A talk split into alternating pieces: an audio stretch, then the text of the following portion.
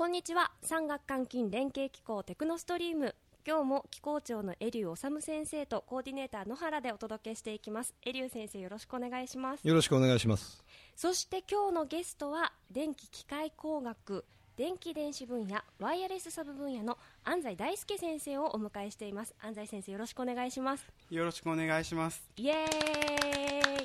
ーイ。そして今日のおやつ、岡崎のどら焼きございます。そしてですね、エリュー先生が入れたばかりのコーヒーというパラダイスカフェです。どこでいつ開催されているか、開店しているかわからないという伝説のパラダイスカフェのコーヒーをご準備しました。安西先生、いや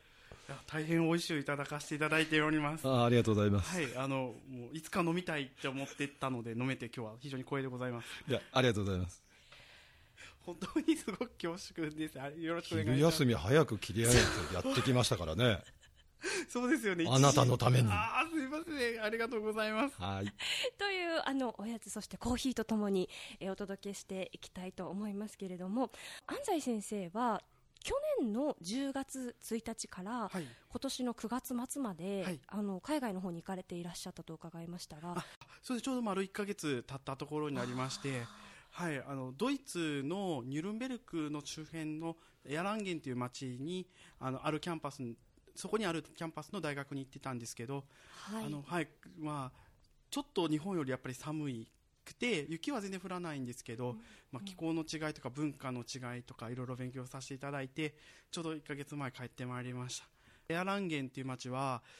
人口比がおよそ3分割されて、3分の1がその私が行った FAU という大学の学生で、残りの3分の1はあまり有名ではないかもしれないけど、シーメンスっていう会社の、ヘルスケア医療部門の本拠地があるのがエアランゲンになりまして、3分の1がその社員の方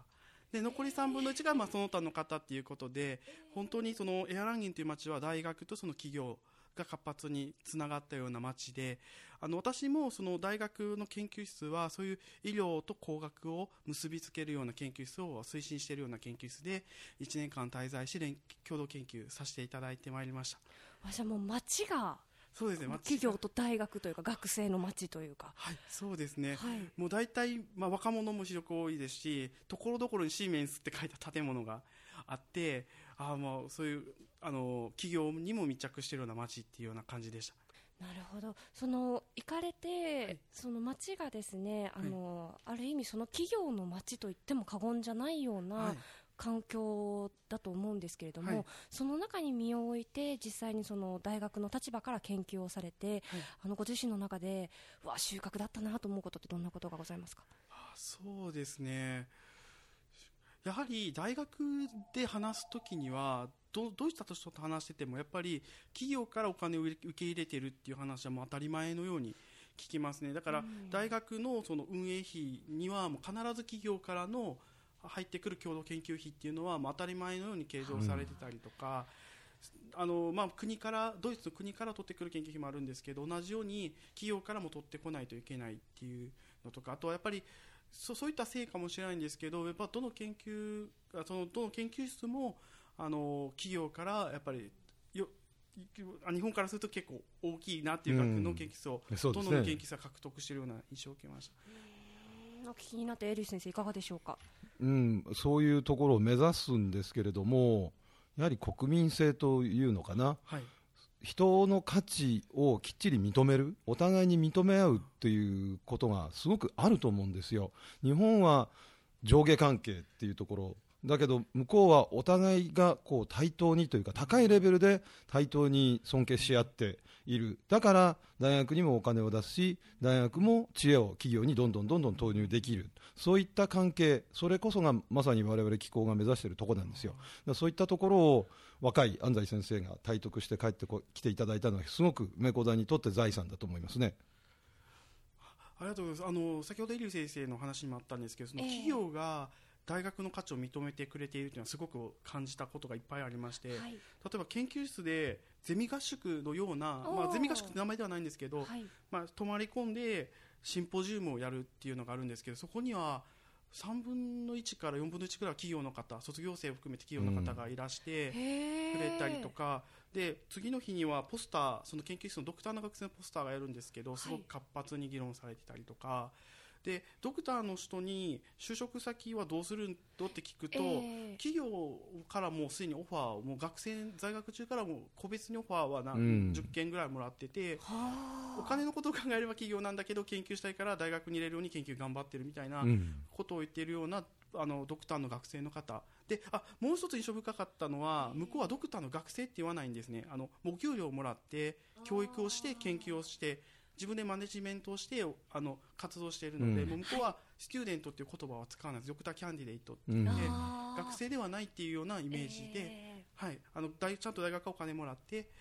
教育と研究をしっかり遂行するっていうようなことで、しっかりプロ意識みたいなのしっかりあるように感じました。アメリカも多分似たような形だと思うんですけど、うん、はい、大人だよね。はい、そうですね、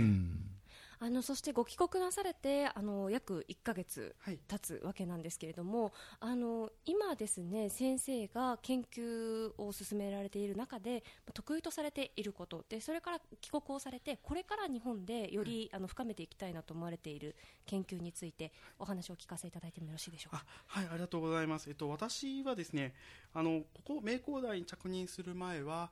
特に博士の学生の時には無線通信を主に研究させていただいてまして、はい、無線通信って今で言うともう携帯電話とか、あとパソコンも今は無線で通信する無線 LAN ですね、でも一般的になってきたんですけど、学生の頃はそういった無線通信の機関に関わる部分を中心に研究させていただいておりまして、うんうん、こちら明工大に移ってからは、通信の生かしながらももう少し新しい要素を入れたいということで、携帯電話や無線 LAN はまだまだこれから未来もある技術だと思うんですけど、うんうん、次どういったところに新しい無線技術が入っていくかっていうのを考えたときに、人が身につけているものだったり、ちょっと先の話であると思うんですけど、人の体に埋め込まれた機器というものが無線通信の機能を持つことで新しいことができたり、これまでできなかったことが新しくできたりということが実現されるのではないかと思って、人の体に密接につながるような無線通信というものに着目しました。そこで、従来の私がこれまで勉強してきた無線通信の技術に加えて何が必要かということを考えたときには、はい、その人と電波の関係性ですね。人の近くで電波が発生したときに、人は例えば電波を吸収してしまう特性があるんですけど、例えばどれぐらい吸収するのとか、あとは人の体によって無線通信の電波は影響を受けるんですけど、どういった影響があるのかとか、そういうのをシミュレーション解析であったり、実際に測って測定したりするということを集中的に勉強して、研究に生かすように名古屋工業大学にいてからは努めるようにいたしました。そうなんですね。ものすごく素人発言になるんですけれど、はい、電波は体に良くないみたいな、はい、なんか話はお聞きするんですけれど、はい、なんか実際こう何が悪いのかとか、じゃあそれがどうなったらいいのかとか、それをこう体内に取り入れたときにどういう状態が理想なのかとか、なんかちょっとなかなか私はいいツッコミですね。そうですね。これは私たちもよく聞かれるんですけど、やっぱ電波は目に見えないので、例えばある電波が出たときにどれぐらい人の体に例えば吸収されたとか吸収されなかったか目に見えないので、ちょっと怖いっていうような部分があるとは思うんですけど、そういった本当に人間の体への相互作用っていうのは疫学的にやらないといけないので、ちょっと私たち工学の分野から難しい部分であるんですけど、私たちが基本的に考えているのは電波の刺激作用と熱作用に主に分けられるんですけど、そのように物理的に捉えれるところは、私たち工学者が計算とか評価はできるところの部分で私たちは議論させていただいております。ちょっと難しくなってきたんですけれども、ごめんなさい。その熱と刺激っていうのって、つまりどういうことなんでしょうか。ですね、刺激の方はですね、静電気がバチってすると痛みを感じませんか。苦手ですね。はいはい、そういったふうにまず電波は人に痛みを与えるという作用と、はい、もう一つは例えばオーブントースターじゃないわ、電子レンジは物を温めれますよね。そのように人の体も電波が当たることで温まる熱作用がありますので、はい、主に工学者の立場からそういう刺激の作用と熱作用に注目して電波の影響っていうのを評価させていただいております。ちょっとそこを超えた部分はちょっと疫学的な評価になるので、医学者と一緒に連携して、今後可能性としては進めていけたらなというふうに考えます。現在は連携はどうされてるんですか？まだはされていない。ですね、医学者の方とは打ち合わせはさせていただいております。私どもが研究開発した技術について例えば、今回ちょっと資料に出させていただいているカプセル内視鏡については内視鏡のお医者様だったり実際にカプセル内視鏡を使っているお医者様に、例えばどういったところに不便さだったりどういったことがもしできればすごく便利かとか、そういった打ち合わせなどは数度にわたってさせていただいております。例えばどんなご意見が？そうですね、カプセル内視鏡は名前の通りカプセル型の内視鏡で、これが出てきた背景は諸説はあるんですけど、一般的に内視鏡検査をするときはファイバーの先端にカメラがついて、いわゆる胃カメラに内視鏡だったり、それを口から入れたりとかするんですけど、そこで、胃の状態を見たりとかはできるんですけど、小腸という期間がすごく長く期間になっているので、口から入れるファイバーの長さでは小腸は見切れないということで、カプセルにしてしまえば飲み込めば口から入って体を巡ってから出てきますので、見れるということで小腸を見たいという需要でカプセルの視鏡というのが出てきたというふうに伺っているんですけど、ちょっと私ども工学者からすると、それでじゃあ小腸だけじゃなくて胃も見れる、大腸も見れる、全部見れるっていうのができればいいんじゃないかっていうことで、パッと考えたときには解像度が良ければ全て解決するんじゃないかなと思ったんですけど、これはびっくりなんですけど、その胃内視鏡、胃カメラのお医者様に聞くと胃カメラの先端って曲がったりとか、できますね、あと水が出たりとか、あとその監視がついてて、がんの腫瘍部を切り取って持ってきたりとかする機能があって、私もやられたぞ、医師が失敗して胃の中から血が噴き出しているものをモニターで見てですね青くなりましたね。検査に行って胃に穴を開けられてしまったという。ご自身でご覧になって、そうなんです。で、僕は受けたことなかったんで分からなかったんですけど、胃内視鏡ってすごくたくさんの機能があって、でやっぱりカプセル内視鏡はそういった機能がないので、まだまだちょっと胃の検査を本格的にしたいときには使えないって言われました。そういったようにやっぱり工学者からあれが必要かな、想像してやるだけじゃなくて実際に使われているお医者様とやっぱ密に連携を取って進めていくことが大事だなというふうにその時感じました。その話を受けていかがお感じになりますか？いや実際にいつもそのね、胃に穴を開けられてからもうあれ大嫌いなんですよ。で今おっしゃっていただいたようにカプセルをポンと飲んでその場で検査済んでしまえばこんなにありがたいことはないなと、なのでぜひそういった方向にも新しい展開見せていただきたいですね。レスキュー内視鏡みたいなね。そうですね、そうですよね。最初の第1号がこう見つけて第2号を飲むとそれ直してくれるみたいな。素敵、そうですね。今はもうそういった研究もすごくされていて、こういうカプセル型内視鏡、今はご飯を食べたら、ご飯が動く先導運動で内視鏡を動かしてるんですけど、そうではなくても自律的に動かして、例えば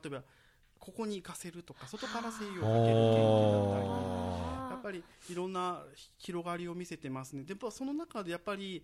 動かすとか制御とかあと観察をするっていった時、どうしてもやっぱり無線通信で見ないといけないので、そこでやっぱ重要な役割を無線通信の方から果たしていけたらなというふうに考えております。ありがとうございます。そこでざくっとしたご質問の仕方で申し訳ないんですけれど、先生が一研究者としてご自身がご自身の強みだと感じていること。私の強みはまず一番はですね、無線通信をやっていることと、あとこの領域は学際領域と言われてまして、純粋な無線通信とはちょっと違いまして、例えばアンテナであったり先ほど説明させていただいた体が電波にどう影響を与えるかという分野ですね、そういった複合的に重なっている分野になりますので、そういった例えば一つのカプセルなし橋のシステムの無線通信を考えたときにはいろんな要素が入ってくるんですけど、そのあたりを横断的にやられている研究者はあまり多くはない状況なので、うん、そういった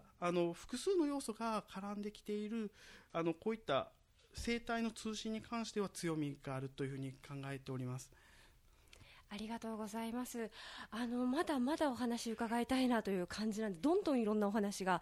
出てきてですね、うん、まだまだ続けたいんですけど、そろそろお時間が参りまして、エリュ先生、ここで研究のお話をそうですね、伺ってご感想をお願いいたします。今安西先生こうね、自分の強みっておっしゃっていただいたんだけど、僕は安西先生の一番の強みは可愛らしいってことだと思うんですよもうとっても好きでね、猫台に来ていただいた時から、もう可愛いやっちゃと思って見てました。で先年外国へ、行ってくれて、でしっかり帰ってきてくれて、今日お話を伺って、こういう人物に育っていただいて、さらに今度は次の世代をね、どんどん引っ張っていく。そして学生にとって安西先生かっこいいよねと、俺もあんな風になりたいなと、そんな風になってくれると今日は確信しましたね。体の中っていう非常に我々普段タッチすることができない領域に工学の分野から価値を求めていく。で、様々な分野の発展がこれから当然ありますので、そういったものを先取りしていって、新しい分野をさらに切り開いていっていただきたいと思います。ありがとうございます。もうそろそろ僕も若手ではなくなってきて、中堅になれるように後続の支援もしながら、自分も研究より発展させていきたいなと考えております。ありがとうございます。はい、ありがとうございます。それでは本日はエリュー先生のコーヒーとともにお届けしてまいりましたテクノストリーム、お別れのお時間です。本日ゲストでお越しいただいたのは、電気機械工学、電気電子分野、ワイヤレスサブ分野、安西大輔先生でした。ありがとうございました。ありがとうございました。ありがとうございました。